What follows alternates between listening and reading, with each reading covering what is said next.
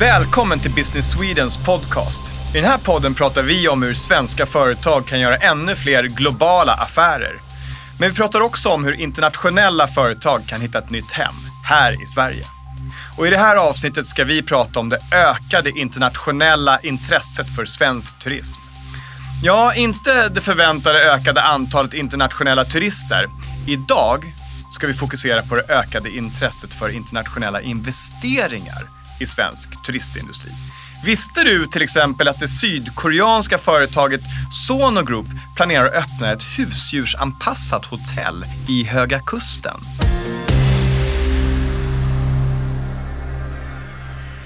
Mitt namn är Kristoffer Sköttqvist och med mig i studion idag har jag Helen Rönholm från Business Sweden och Bengt Högberg från High Cost Invest. Välkomna! Tackar, tackar. Tackar, tackar. Vad säger ni om det introt? Alltså det är ju imponerande. Ja, det är så häftigt. Ja. Helen, vi börjar med dig. Berätta, vad gör du på Business Sweden och vem är du?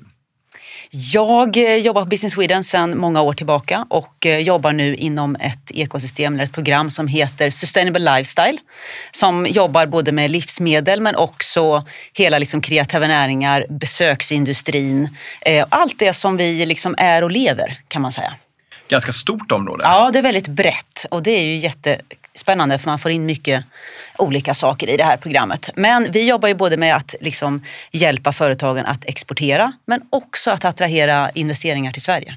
Så båda delarna. Ja, och idag kommer vi ha fokus på det ökade intresset för svensk turism. Mm. Och jag tror att många av de som lyssnar här jobbar inom turistnäringen eller kanske representerar en region eller liknande. Vad är er känsla på Business Sweden? Varför är det här ökade intresset för Sverige just nu internationellt? Alltså det finns nog flera olika delar men jag tror att dels efter pandemin nu så finns det ett ökat intresse för det här med hållbarhet. Och det är ju någonting som vi står för i Sverige. Jag tror att vi har en väldigt god renommé för kvalitet, för hållbarhet och liksom att vi är ärliga, vi är bra att göra affärer med. Och det här tror jag är en del. Och det har vi lyft ut genom musik, genom liksom att god kvalitet på varor men också att vi har en ren natur. Vi är exotiska. Man badar liksom isvak, man åker hundspann, man liksom går på skidor. Så att det här är någonting som jag tror har kommit än mer nu efter pandemin. Att vara ute i liksom den friska och rena luften. Back to the nature. Ja, just det. Lite ja. Så. Bengt, du jobbar ju med Helen och hennes team på Business Sweden för att skapa nya affärsmöjligheter vid Höga Kusten. Hur har ni märkt av det ökade intresset för investeringar i Sverige? Vi har märkt det på flera sätt faktiskt. Senaste året har varit en enorm ökning av intresse för Norrland som helhet. I och med att man lanserade och berättade om det är ungefär 1 000 miljarder som ska investeras i norra Sverige. Och i skenet av alla de investeringarna så har man också fått elförsörjningen har ju blivit en het fråga i hela landet. Och det finns bara 2 regioner i Sverige som har en överskott av el till exempel. Och det är Höga Kusten-regionen eller Västernorrland och Jämtland. Så bara där har gjort att liksom fokus har hamnat både inhemskt men också internationellt i vår region. Och Höga Kusten, för den lyssnare som nu inte vet vad som definieras som Höga Kusten. Berätta, hur ser ert område ut eller det område som du representerar? Tar vi det internationellt så är Höga Kusten-regionen skulle vi vilja säga från Sundsvall upp till Lönsjösvik och sen har vi då lite inlandskommuner som Sollefteå, Kramfors och Ånge. Och så har vi liksom kustremsan då med Härnösand och Timrå som vi definierar som Höga Kusten. Hur hög är den här kusten egentligen? Ja, jag får faktiskt säga pass på den frågan. Men det är världens högsta kustlinje. Så mycket kan jag säga. Den har ju blivit världsklass. Klassad som världsarv. Så heter det. För människor som kommer till er region i Höga Kusten för första gången. Vad är deras upplevelse? Upplevelsen är ju liksom att de blir helt hänförda över hur otroligt vackert det är. Alltså naturen, havet, bergen, sjöarna, älvarna liksom det tar ju andan ur den. Mm. Och som jag älskar ju verkligen Höga Kusten själv. Jag älskar att vara ute i naturen och röra mig. Så jag blir stolt när jag ser det liksom. Ja, för berätta om dig själv. Du är ju uppväxt i regionen. Ja, jag är uppväxt i Härnösand då, som är liksom porten till Höga Kusten kan man väl säga. Och det är otroligt vackert. Ligger ju liksom nära havet och vi har ju naturen runt knuten. Man brukar prata om att 5 minuter staden. Liksom. Vi har 5 minuter till alla aktiviteter, 5 minuter till slalombacken, 5 minuter till liksom skidåkning eller vandring och så vidare. Så det är, ja, men det är en helt fantastisk plats att verka, bo och vara på. Är det inte lite häftigt också nu under den här pandemin att folk har upptäckt lite mer hemmamarknaden för sitt turism och sitt välmående? Har du fått några nya insikter om din egen region under den här tiden, Bengt? Eller finns det inte risk att man blir hemmablind? Jo, nej men så är det väl att det är lätt att bli hemmablind. Men vi har ju sett den här naturtrenden att komma ut i naturen. Den har ju liksom fullständigt exploderat under pandemin. Att sitta där inne på hemmaplan på kontoret och ha sina digitala möten, det gör ju att man längtar ut. Man vill ju få luft, man vill andas frihet. Komma ut och få den här balansen mellan jobb och fritid. Och där liksom tror jag, det är väl en av orsakerna till att man börjar upptäcka också. Det finns fantastiska möjligheter, inte bara Höga Kusten, men nära där man bor. Det är saker som man inte har sett tidigare.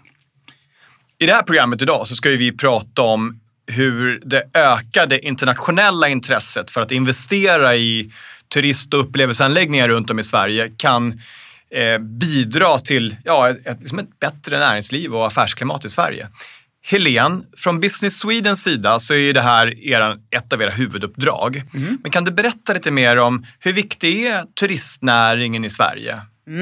Turistnäringen är ju jättestor. Det är ju vår största industri egentligen. Den är ju större än fordonsindustrin, livsmedelsindustrin och den sysselsätter ju flest människor.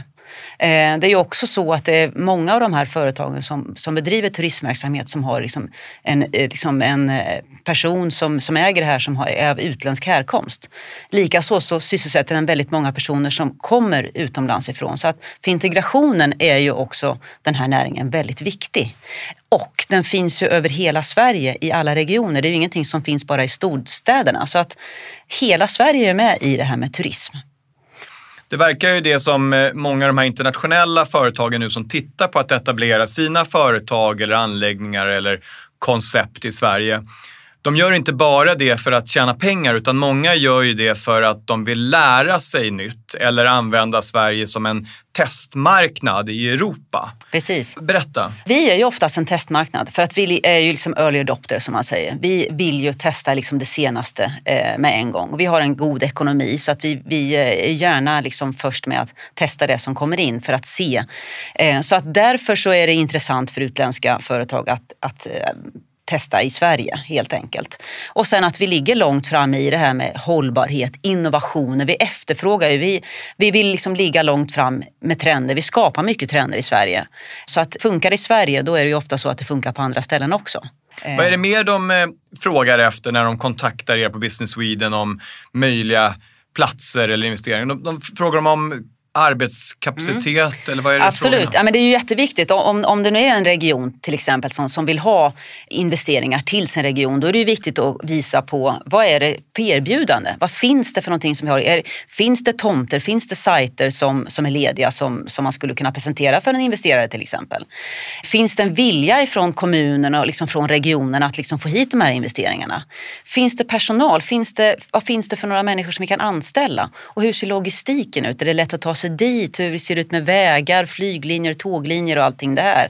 Så att liksom kunna pitcha egentligen liksom sin region så att man får ett intresse. Det är ju precis som när man ska sälja vilken vara som helst. Vad är det som är intressant? Vad är det som är speciellt med den här platsen som gör att vi kan locka hit investerarna? Mm. Och det är så mycket mer än bara pengarna. Det är ju liksom värdeskapande också från regionens sida. Vi ska ju snart gå in och prata lite mer om det nya samarbetet som man har fått till på Höga Kusten med ett sydkoreanskt företag. Mm.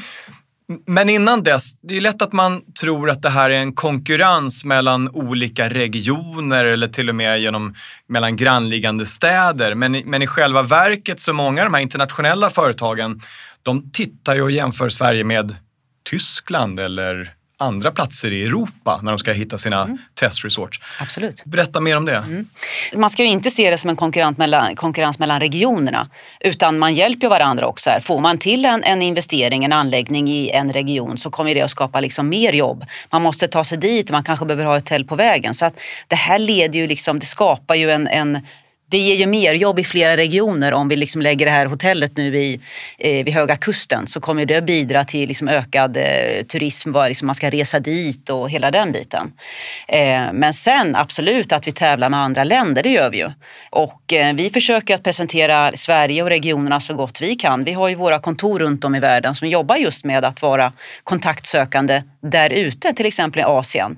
Där träffar vi olika sådana här hotellföretag eller vad det kan vara. Och där vi presenterar liksom USPen som vi har. Vad är det som särskiljer oss mot Tyskland eller Frankrike? Så absolut att vi talar om att andra länder. Men i Sverige så får ju regionerna nytta av varandra. Att man får in ett hotell i Höga Kusten nu kan ju leda till att de vill öka och bygga hotell i flera regioner sen också. Mm.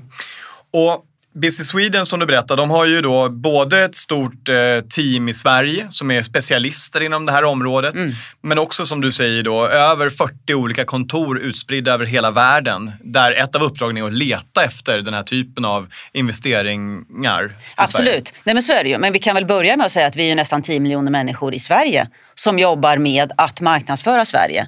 Alltså i grund och botten så har vi ju en väldigt god renommé. Svenskheten, svenska, vi står ju för kvalitet, det rena och allting det här. Bara där har vi kommit en lång bit på väg. Men sen att vi har våra kontor, våra anställda där ute som pratar och berättar, gör ju jättemycket. Så det är ju vårt uppdrag i investeringsfrämjandet att liksom locka hit och få hit liksom investeringarna och förslagen. Och sen kontaktar jag till exempel Bengt och säger att nu har vi det här företaget på kroken. Nu börjar vi prata med dem, får vi se om vi kan få hit dem. Mm.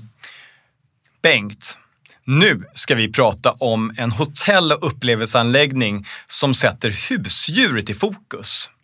Alltså självklart får även hunden då till exempel ta med sig sin familj som medföljande. Men det är alltså en typ av upplevelseanläggning där man tillsammans med husdjuret då ska vara där. Kan du berätta, vi har ju hört talas om, och det här är då en stor trend som lite grann kallas K-pet. Kanske en liten variant av K-pop, alltså den koreanska poppen, om jag förstått det hela rätt. Kan du berätta mer om den här trenden? Vad är det som händer här från den koreanska sidan? Ja, nej men det är väl att man har upptäckt att det har funnits ett hål på marknaden. Det finns ju en enorm liksom marknad där människor älskar ju att ha sitt husdjur. Älskar ju husdjur, och hundar är ju en av de största husdjurs liksom som folk har då. Men problemet har ju varit att om jag ska iväg och resa, hur löser jag liksom problemet med vart gör jag av min hund?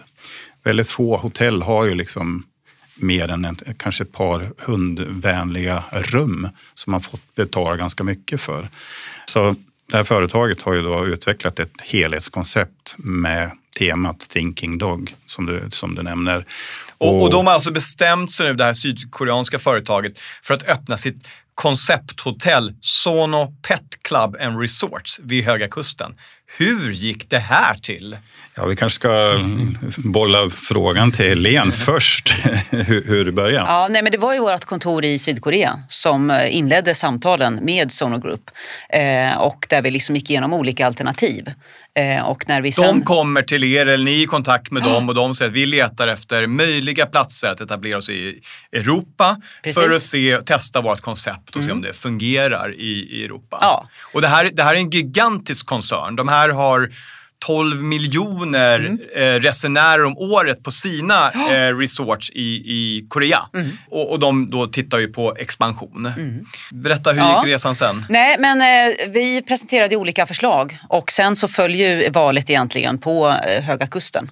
Och det var ganska tydligt att det var Höga Kusten som var valet. Och då kontaktade vi Bengt som sitter som ansvarig där uppe. Och så inledde vi förhandlingarna.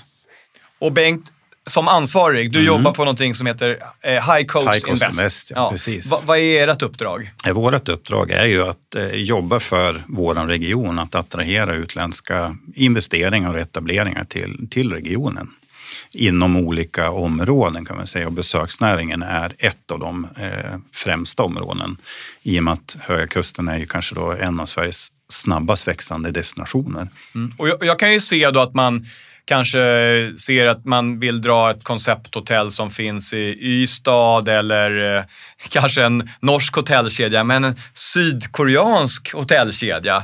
Vad tänkte du när det här samtalet kom in? Ja, men vi tänkte väl så här att varför inte? Mm. När vi fick frågan så kände vi att ja, men det är klart vi ska vara med på den här förfrågan.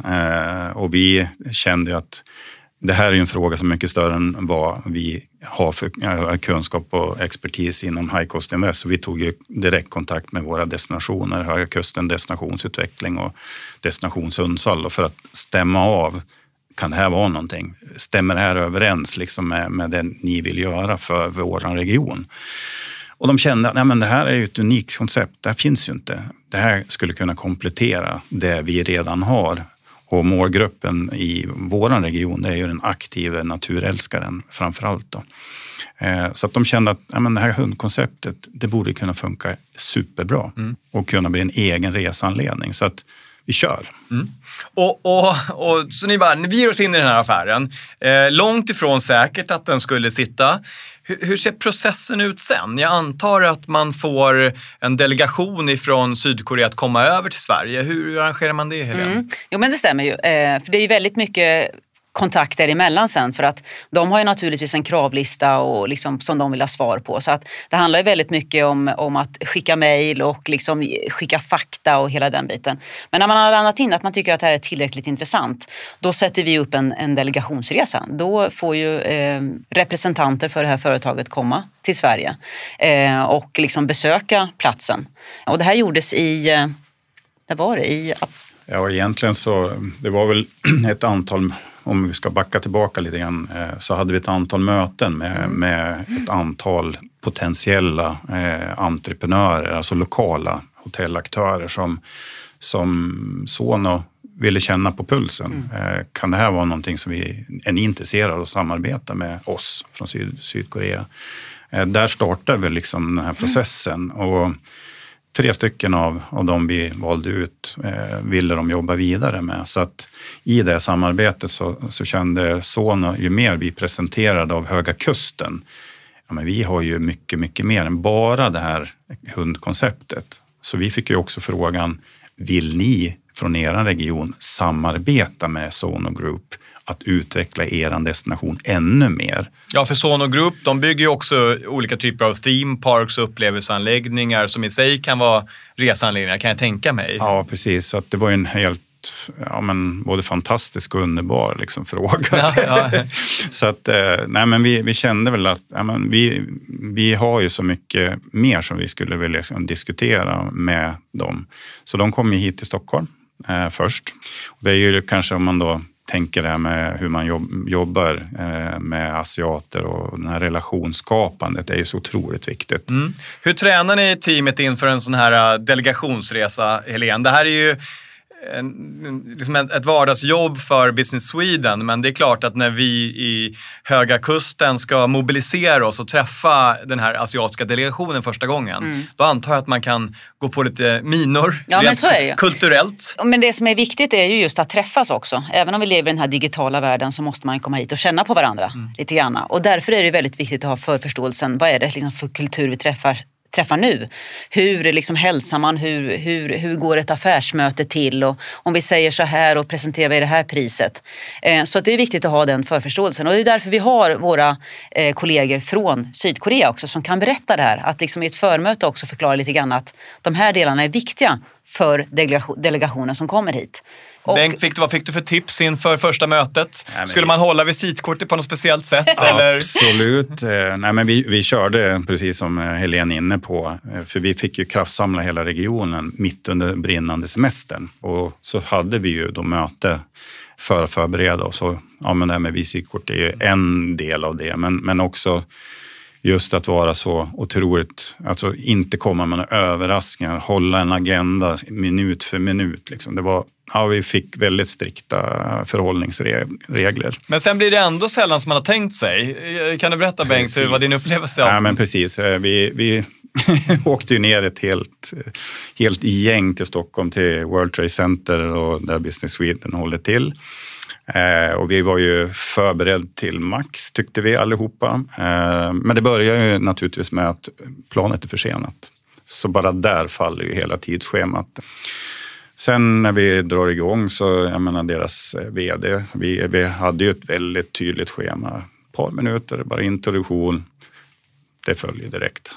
De vill ju berätta i en halvtimme om Sono Group, så att det var ju liksom bara att anpassa sig och vara flexibel. Och sen var det lite andra spännande saker som skedde just i samma veva. Det var ju en OS-final i fotboll.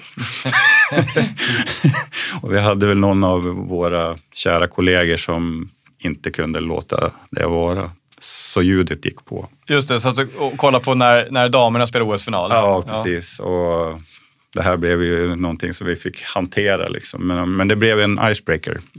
Och efter det så var det ju liksom en uppsluppen, härlig, trevlig, jättehärlig stämning. Liksom. Mm. Och sedan hade vi gemensam samkväm på kvällen och vi åkte ut. Det var en fantastisk sommarkväll, så vi var ute på Fjäderholmarna tillsammans med Business Sweden och Sono. Och ja, vi fick ju en inbjudan naturligtvis då på stående fot att Sono ville ju bjuda tillbaka och visa upp vad de har för anläggningar och vad de kan erbjuda vår region och Sverige. Då.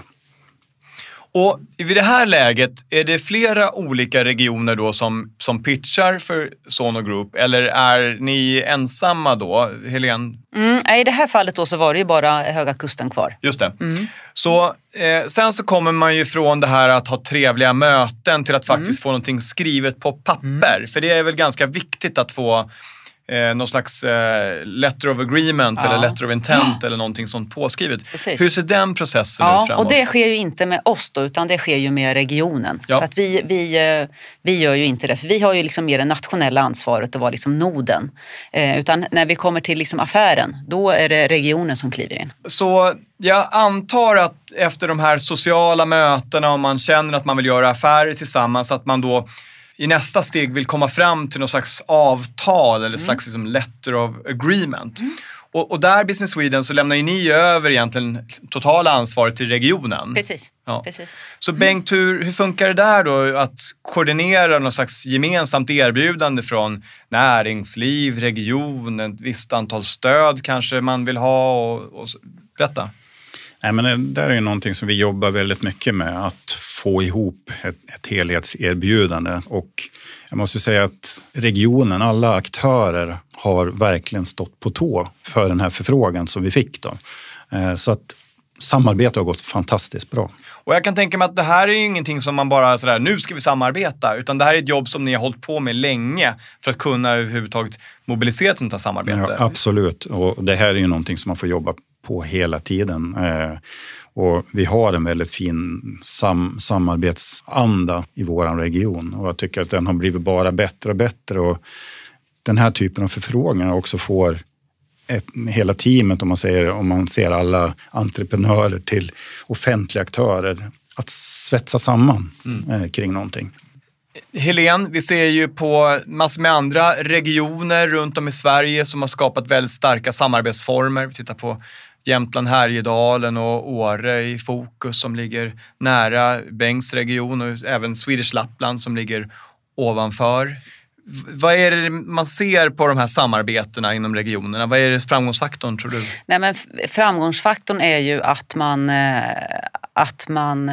har ett gemensamt mål, jobbar tillsammans, för det är någonting som berikar regionen. Det kommer ju liksom hela regionen till nytta det här. Och det är som Bengt säger också, att det här är ju ett samarbete sedan lång tid tillbaka. Det är liksom både liksom kommunen, det är liksom företag, det är kanske den regionala investpartnern. Så att det är liksom flera olika delar som måste vara med på det här. För är det inte också en attitydsförflyttning man behöver göra? För det är ju inte alla som blir så glada om det kommer en internationellt hotell och slår upp någonstans mitt i. Alla måste ju se den win-win-situationen i det. Nej, men jag tror det är viktigt att vara transparent och liksom berätta om investeringen och vad, liksom, vilken nytta det gör. För att, precis som du säger, kan det här skapa oro. Vad är det här för utländskt nu som kommer och ska liksom tjäna pengar på vår region? Men man får ju också se det till att man kommer ju med arbete, man kommer med liksom, möjlighet att utveckla verksamheten och göra liksom kringliggande bidrag till liksom nya företag också. Så att det här berikar ju och tillför ju medel till regionen också. Men som sagt, då står ni där och ska slutföra den här affären och ni är inne i... Är ni nervösa? Vad händer när själva liksom pappren ska skrivas på? Nej, i det fallet är ju inte vi så särskilt nervösa, för att nu handlar det ju liksom i nästa steg. Vi har ju gjort vårat jobb. Vi har fått bekräftelse av Sono Group att de vill samarbeta liksom med våran region. Vi har också tillfört liksom affärsmöjligheter, entreprenörer som också har sagt vi vill samarbeta. Och i det fallet så är det ju liksom, då släpper vi lite grann affärsrelationen mellan Sono Group och företaget som ska jobba. Så att då är ju det en uppgörelse mellan två företag egentligen. Så att där känner vi, ja men då har vi gjort så mycket vi kan göra i det läget. När kommer vi se första spadtagen för det här? Jag antar att det har varit lite konstiga tider just nu att börja bygga i och så vidare. Ja, när hoppas vi på att... Sono Group öppnar sin första anläggning i Sverige? Ja, men förhoppningen har väl varit att någon gång årsskiftet 22-23 ska det finnas ett hotell. Nu har ju pandemin ställt till det lite ytterligare, så att de som kan det här med byggeri och så vidare, de tror väl att det kan ta lite längre tid. Men vi får ju besök här inom 2 veckor där man ska fördjupa den här dialogen och samarbetet uppe i Junsele då. Men jag måste ju också lägga in här, för att det här är jätteviktigt att man signar på ett avtal är ju en sak. Men det, sen måste man ju fortsätta utveckla relationen också. Så jag menar, sen har ju ni varit nere och hälsat på i Sydkorea också. Absolut. Så att det är ju ganska mycket arbete bakom. Så det var ju inte bara så att man kommer dit, signar på och åker hem och sen är det klart. Utan det här är ju liksom att bygga en relation som tar tid. Och hur var det när ni var i Sydkorea och tittade på de anläggningarna eller på några av de anläggningar som de har där? Nej, men det var ju väldigt, väldigt viktigt tror jag. Dels för att de vill ju känna, asiater vill väldigt gärna liksom lära känna sin motpart innan de ingår i ett avtal på riktigt. Så att det var ju väldigt mycket lära känna. De ville naturligtvis visa upp ett värdskap som var i världsklass. Sina anläggningar. Vi fick ju besöka en av deras största resortanläggningar, Vivaldi Park, som jämförde med Åredalen. Men det är Sonos. Och det är 1 av 17 resorts de har. Och där har man liksom massor med spännande saker. Man har hotell från 3-stjärnigt till Copper Hill-nivå. Man har 4 golfanläggningar. Man har en vattenpark som är en av världens främsta. De har en skidanläggning. De har en gaming world under jord. Allt för att liksom skapa en trevlig plats för besökarna att komma. Så att vi såg att det här är ju någonting alldeles extra. En kreativitet som vi gärna tar del av. Och avslutningsvis, innan vi åkte hem, så säger ju Sonos vice vd att nu är ni i Höga Kusten en del av Sono-familjen. Låt oss åka och besöka er, så ska vi gifta ihop oss i ett samarbete. Mm. Häftigt, vilken berättelse. Det är lite så här, man får nästan lite... Eller hur? Ja. Och Helene, du jobbar ju med det här hela tiden. Du måste ju ha världens roligaste jobb. Ja, det är det. Men då tänker jag så här också, att det kan ju finnas fler regioner som tänker så här, men vi har ju också häftiga platser som vi vill lyfta fram. Hur ska vi göra det? Hur får Business Sweden reda på det här? Eller hur får investerarna reda på att vi har häftiga saker i våra region också? Och det är viktigt att kunna liksom presentera det här. För vi har ju dels Svenska Institutet, Visit Sweden som ska föra fram liksom Sveriges bilden kan vi säga. Men har du liksom en sajt eller har du någonting som du tror kan vara intressant för investerare, så är det ju viktigt att kunna liksom få ner det här på ett papper eller i liksom en PowerPoint eller vad det nu kan vara. Och visa på vad är det som är vårt erbjudande, vilka är det som står bakom det här erbjudandet. Vad har vi liksom för någonting att erbjuda i form av personal eller liksom utbildningsnivåer kan det vara, universitet och den biten. Och hur ser logistiken ut? Och där hjälper Business Sweden till också. Ja, men det kan vi göra, absolut. Mm. För det finns ju så mycket olika saker som inte vi vet om, som måste komma till oss så att vi kan föra det ut i världen till våra kontor också. Så de viktigaste sakerna, vi har pratat om det i podden här nu, fram och tillbaka några gånger. Men att lyfta fram det hållbara tänket, viktigt.